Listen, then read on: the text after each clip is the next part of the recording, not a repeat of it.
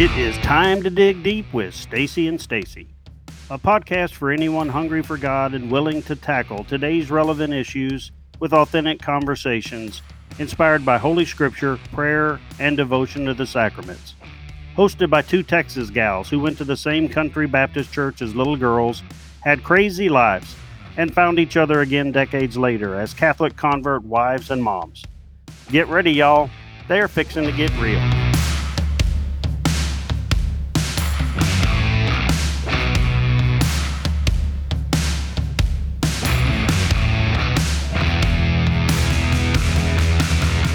Hi, I'm Stacy Farquharson.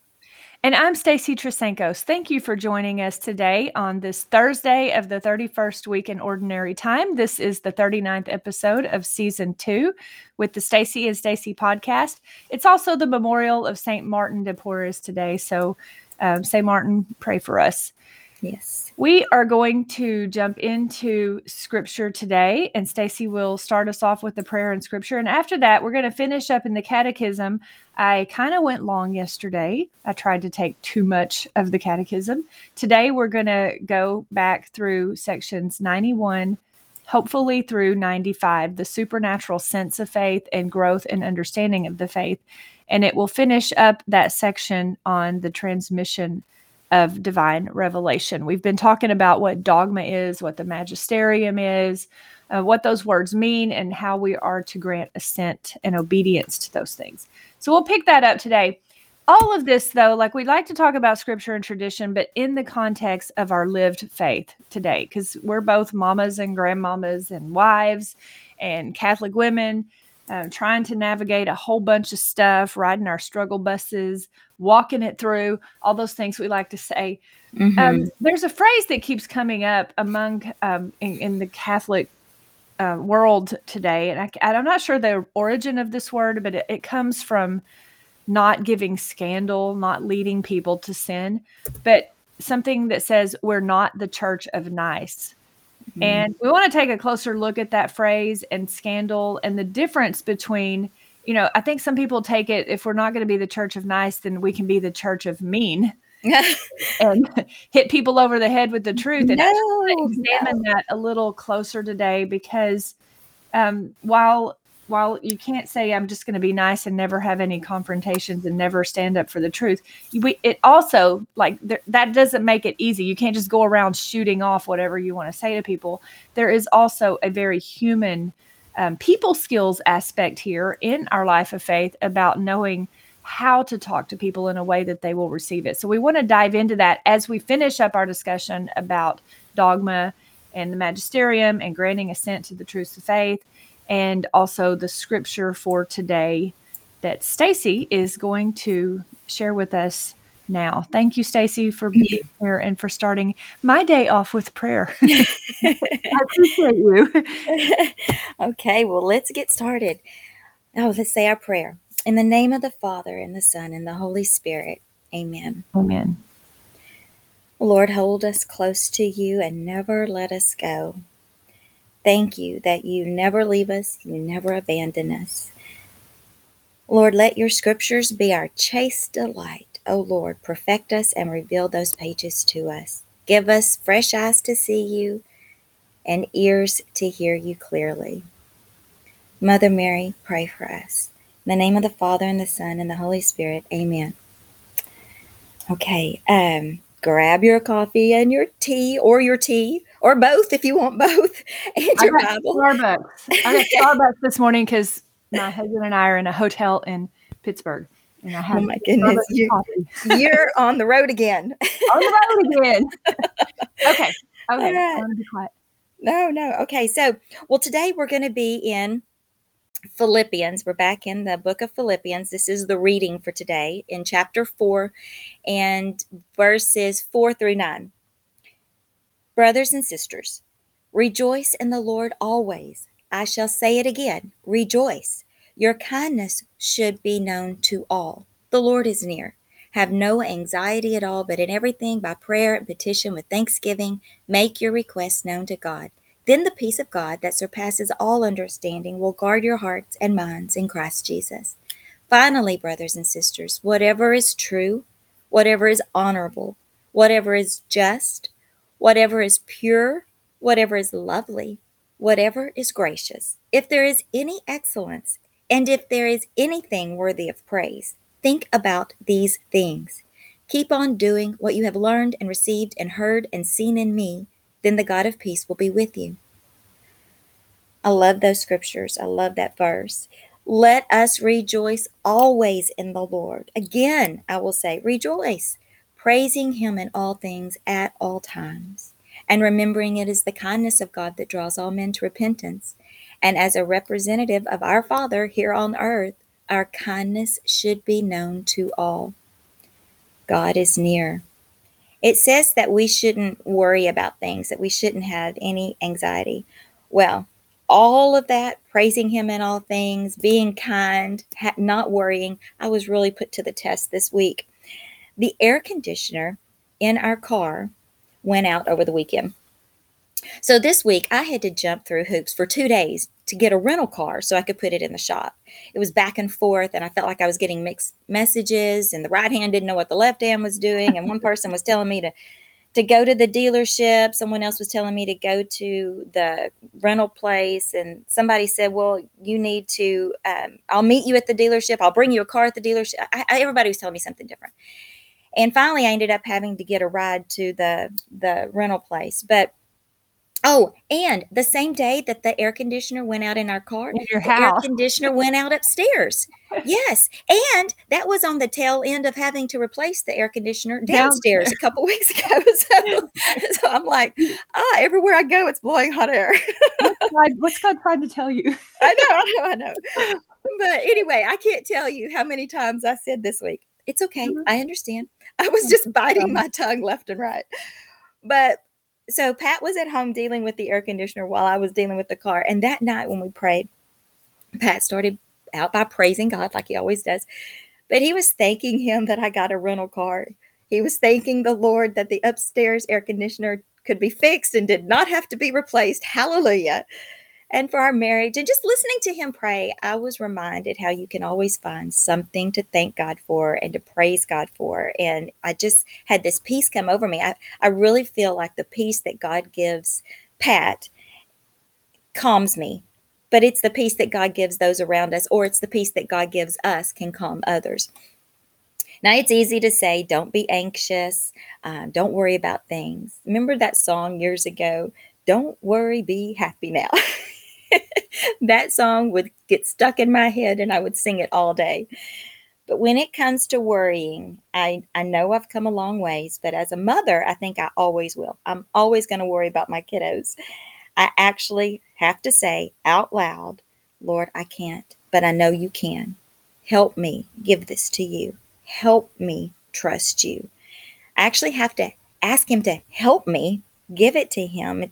Reminds me of that uh, man in the Bible that says, Lord, I believe, but help my unbelief. Even if I say it out loud several times throughout the day, I trust you, Lord. I feel like that's doing the do. That's fighting the good fight of faith. That's standing when I feel like I want to sit down. Not worrying about things is a battle. Fighting for peace can be a battle, but we can't just lay down and allow the enemy to flood our minds with negativity and bad thoughts. I mean, I know I personally can go down that negative what if trail quicker than most people can, but the point is to fight. Fight not to go down that trail. As a matter of fact, this past summer, I was uh, dealing with some health issues, and when it first happened, I did what I tell everyone not to do. I Googled. It was terrifying. Google holds nothing back, doesn't sugarcoat anything, throws it all out there. Worst case scenario, Oh. right off the bat. Dying. And I mean, if you didn't know, I'm telling you, I'm telling you, Google has no bedside manners. I absolutely went down that trail, and Google and I entertained every negative thought you can imagine. So then I got another bad report. Yes, I know, back to back. It was like this domino effect. But Oh. this time I held back. I did not Google. Uh, turned out it was uh, negative. Everything was fine. And I was so glad I didn't put myself through all that word, uh, uh, needless worrying, you know. But, and even though I'm still dealing with a few health issues, um, I'm not Googling. I'm not listening to those negative thoughts. I've turned it around. I'm leaning on God. I'm focusing on His word, praying, standing, fighting with God, not against God. And I remember, and I want you guys to remember this what you focus on grows. Mm-hmm. So if we're not careful when we focus on negative reports, those yes. worst case scenarios, they tend to overshadow the truth of what God says of who God is and what He can do. And that's why we're told to focus on here in the reading today whatever is true, honorable, just, pure, lovely, gracious, if there's any excellence, if there is anything worthy of praise. These are the things that we're told to think about, to focus on these things. Now, I'm not talking about mind over matter. I'm talking about truth over lies, good over bad, love over hate, light over darkness, God over devil, peace over strife, uh, forgiveness over bitter, right over wrong. Um, like I said, I, I know it's hard to control our thoughts. It's it is a battle, but there's a reason that the Bible tells us what to focus on. When we focus on God and who He is and what He says and what He can do, he grows and gets bigger than our Goliaths. And I've said that so many times, but Goliath, we don't want him to outgrow God by focusing on him. I had a very wise man tell me one time that if you go looking for something bad, you will find it. He was basically asking me, What mm-hmm. do you want to find, Stacy? Yep. Think about that because I think we all want the peace of God that passes all understanding to guard our hearts and minds, which is so powerful and ripple creating because when we are walking through something and we have that kind of peace that passes all understanding, it leaves people scratching their heads. It leaves them wanting what we have. It opens the door to share the love of Christ with ever with others. So it's not just about us. That's the thing. It's not just about us. The Bible tells us it's not about us. It is about who God is in us. And it's about God working through us to reach others. Mother Teresa says, A life not lived for others is not a life. When we're hurting or going through a tough time, if we're able to still love others in the midst of, if we're able to still be at peace in the midst of whatever we're going through, that speaks volumes. That's powerful. So, of course, the enemy doesn't want us to have that kind of powerful atmosphere changing, like we've talked about before, people loving, ripple creating effect, that ripple creating peace, which means we have to, on purpose, strive for and fight for it. Again, it's it's a battle that I've said this one before, but Mother Teresa's quote, um, I, I alone cannot change the world, but I can cast a stone across waters to create many ripples. Even walking in peace, having that peace, uh, loving people in the midst of, they create ripples because we don't know who's watching. We don't know the effect it's going to have on people and how that effect is going to be an eternal ripple. Remember, God will keep us in peace when our minds are stayed on Him because we trust Him. And this is a scripture I love this scripture. It has a special place in my heart because it was a sword that I used to fight for my son's eyesight when he was young. We were told by the doctor that he was going to lose his eyesight. And I had been studying in Isaiah and I put this scripture all over the house. I mean, you couldn't open a door front door, back door, cabinet door, refrigerator door. you couldn't turn on a lamp. You couldn't use the bathroom without seeing this verse. I'm telling you, it was everywhere. And I would walk around the house praying this verse, praying for my son and his eyesight. I was battling. Now, I was doing everything the doctor told me to do, and I was also battling in prayer. And I'm telling you, within a few weeks, it turned around. And seriously, he went from could not see in that eye to 2020 vision in that eye. Praise the Lord. Now, it was not a one and done battle. We fought many battles as he was getting older, and but he's a grown man today with his eyesight. So, hallelujah. When we keep our minds stayed on God, focused on Jesus, focused on his word, reading the Bible and what he says, we begin to trust him because he reveals himself to us we start to see who he is and how much he loves us. And that gives us peace. And we begin to rest in that peace that passes understanding. The more we keep our mind, minds on him, the more we get to know him, the more we focus on him, the bigger he gets, and the more we begin to trust him. And it is in that trust that we are able to find rest in him. And in that rest, we we have peace. So Paul tells us to imitate Christ as he imitate him as he imitates Christ. Um, in the reading today, it says, "Keep on doing what you have learned and received and heard and seen in me." And then the God of peace will be with you. Okay, that line right there, that is why I wanted to talk about these scriptures today.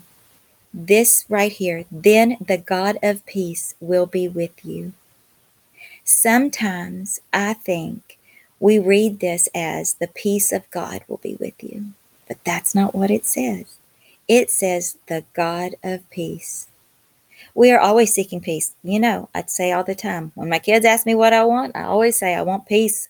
Please give me peace. Peace in my families. We want peace and unity within the church. But I took a double take when I read this because sometimes revelations are so simple yet so profound. I have to stop seeking peace. Why? Because instead of seeking the peace of God, I need to start seeking the God of peace the mm-hmm. creator versus the creation, the healer versus the healing, the provider versus the provision.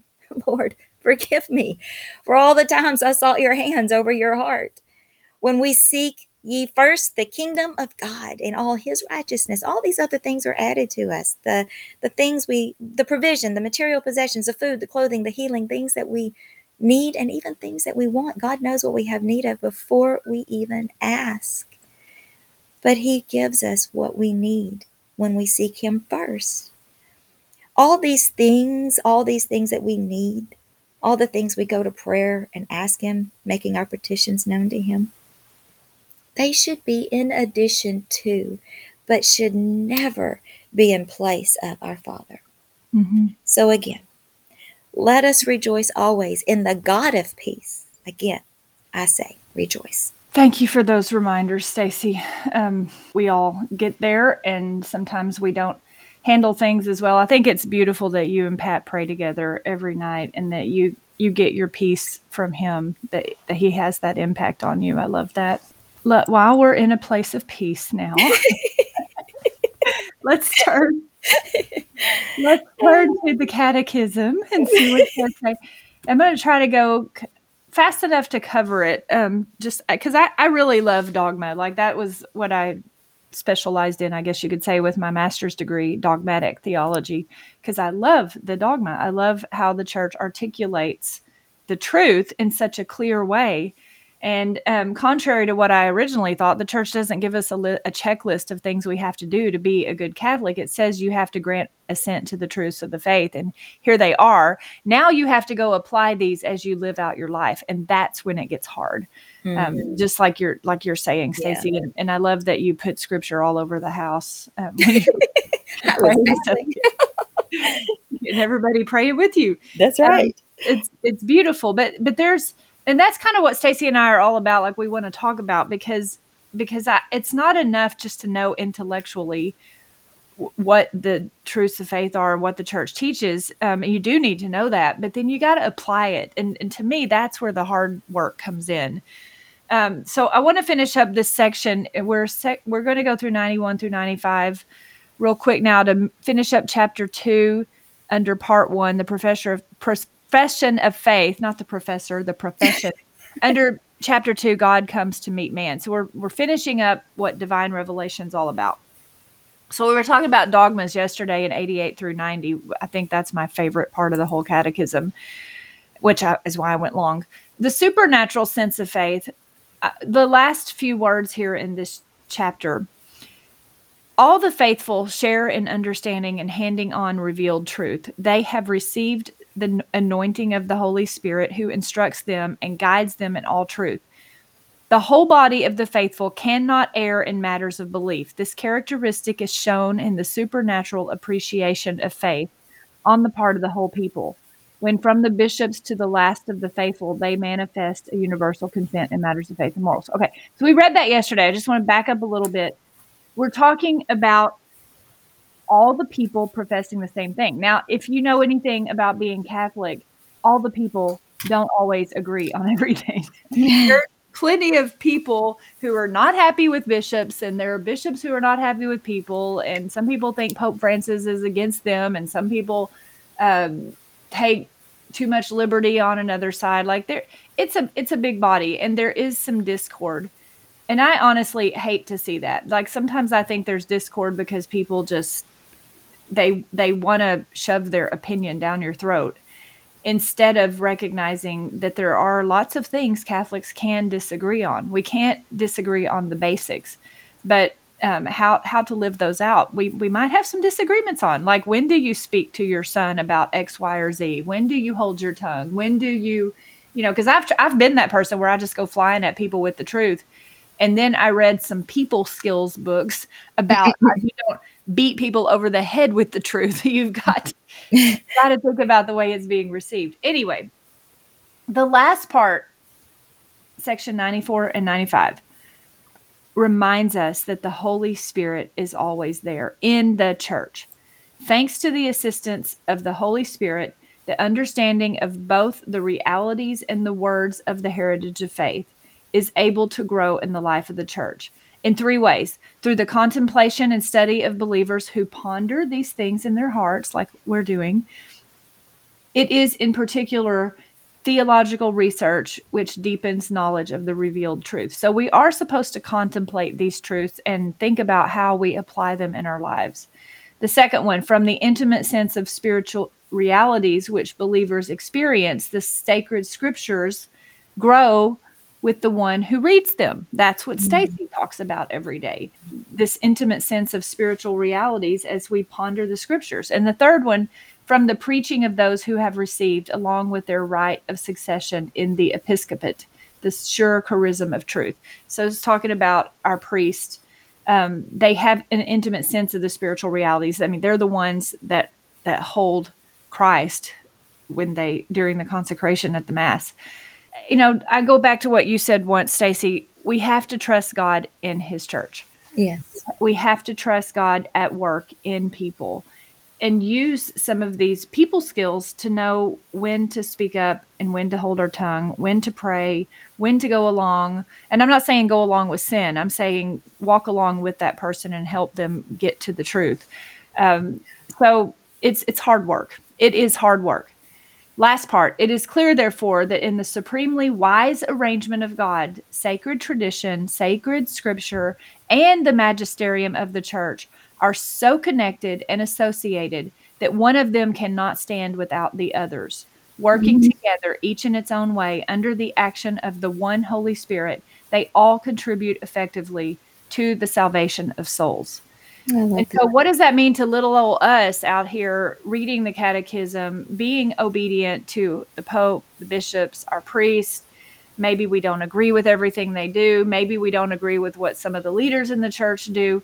How do we live that out? Well, the first thing, and we're not gonna we're not gonna cover people skills in totality in our little podcast here, but the first thing you got to get your head around is that we have to trust God at work in the church. The Holy Spirit is there. Mm-hmm. And if you think someone's doing something wrong, um, if you know someone's doing something wrong mm-hmm. and, got, and it's on your heart to do something about it, you first need to pray about how. Yeah. How do you go about confronting that person? How do you go about showing that person love? And there's a phrase that absolutely drives me nuts because I don't understand what it means. So this is just from Stacy Trasancos's perspective. Take it or leave it. But I don't even know where this phrase came from. I mean, if I Google it, I can find articles written about it going back to like 2013. So I'm not quite sure where it came from. But it's this phrase, the Church of Nice. N I C E. People like to say this is the context I hear it in. We're not the church of nice. And by that they mean you need to walk up and confront people and tell them the truth even if even if it hurts even if the truth is hard to hear you need to tell them the truth and the first time i heard that i'm like oh my gosh i'm not being a very good catholic because because i don't walk up and start yelling at people mm-hmm. you know I'm not being a very good Catholic because I don't walk up to someone who's sinning and start yelling at them. Oh, and, and, and so for a while, I, I tried to be that person. It's not the Church of Nice. You need to hear the truth, and you need to hear it right now for the sake of your salvation. You are in mortal sin, and blah blah blah blah. And you know what? You know what? That that part of that version of Stacy was very short lived. Do you want to know why? Because all I did was start fights, and I didn't um, I mean, I'm not saying I walked up to strangers on the street or anything, but but in my own home, like with my kids, there were times where I, wasn't a very loving mother because, dang it, I was just going to tell them what the church teaches and everybody be damned if you don't go along with it and get it. I thought that was my duty. It is our duty to teach our children the truth, but it's also our duty with everybody, our friends, our family, our children, our spouses to think about how you're going to deliver that truth so that they hear it. And so I, I don't like that. Can we please stop saying we're not the church of nice? Like, c- can we stop saying that, please? Because I, I don't think that's helpful. It's talking about don't give scandal um, there are nine ways of assisting in another's sin by counsel, by command, by consent, by provocation, by praise or flattery, by concealment, by partaking, by silence, by defense of the ill done. That's in the Catechism 2284. We'll be there in like 10 years on the podcast. but, um, but it's way ahead of where we are right now. And, and so, what they're saying here, like for example, in an extreme example, if there's someone who is living in sin, maybe sexually, maybe they're having sex outside of marriage, um, and you say to them, "It's okay what you're doing." Uh, you just do what you need to do, and, and if you like actually tell them it's okay and there's nothing wrong with it, that would be scandal yeah. because you're praising them, you're you're you're giving them counsel to keep doing what they're. That would be scandal.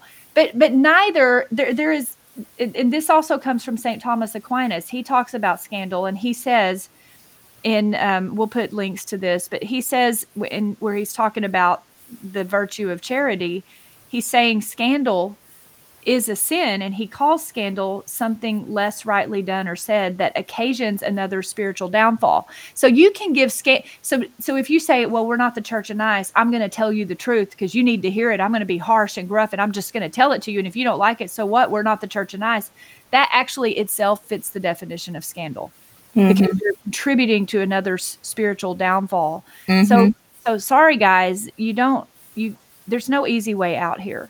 That's what we're saying. You you can't just go pushing people with the truth and hurting them on purpose.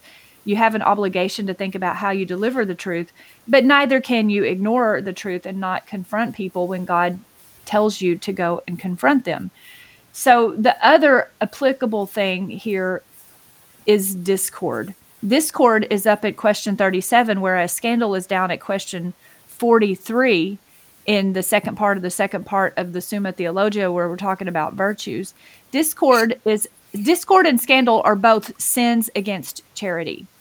And discord, th- and this is what gets me. I don't like the discord. I just picture Mother Mary with her head in her hand saying, "Why can't my children get along?" Because sometimes people think they're they're appointed to be the one in charge of fixing everything and everybody else. And, and what we're supposed to do is fix what's in us first. But discord is opposed to concord.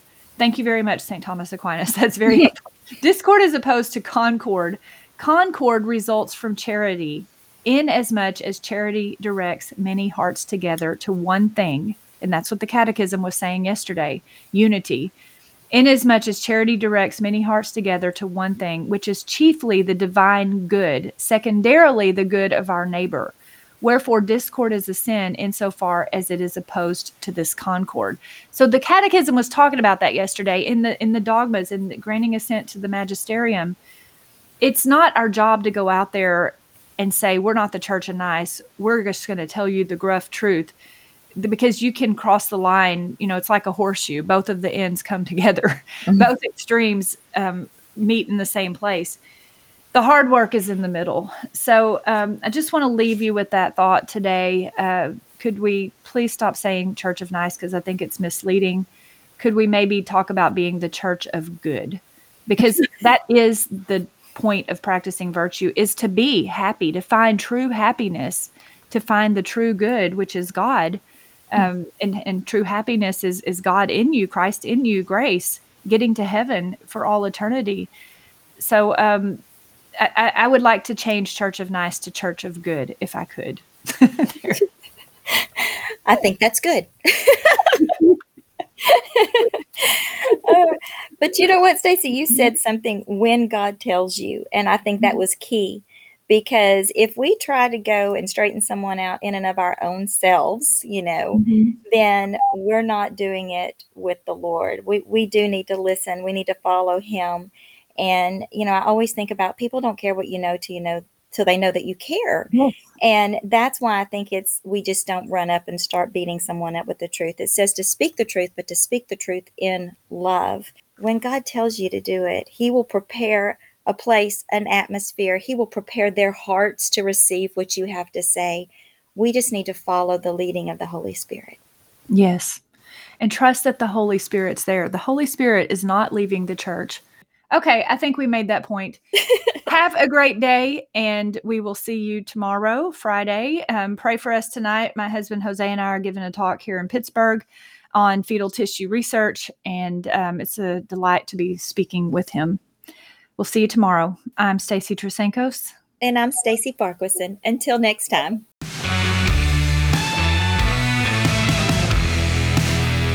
If you are interested in bringing Stacy and Stacy to your parish or study group for a retreat or a talk, they would love to come liven things up and keep it real. Please see stacyandstacy.site for more information.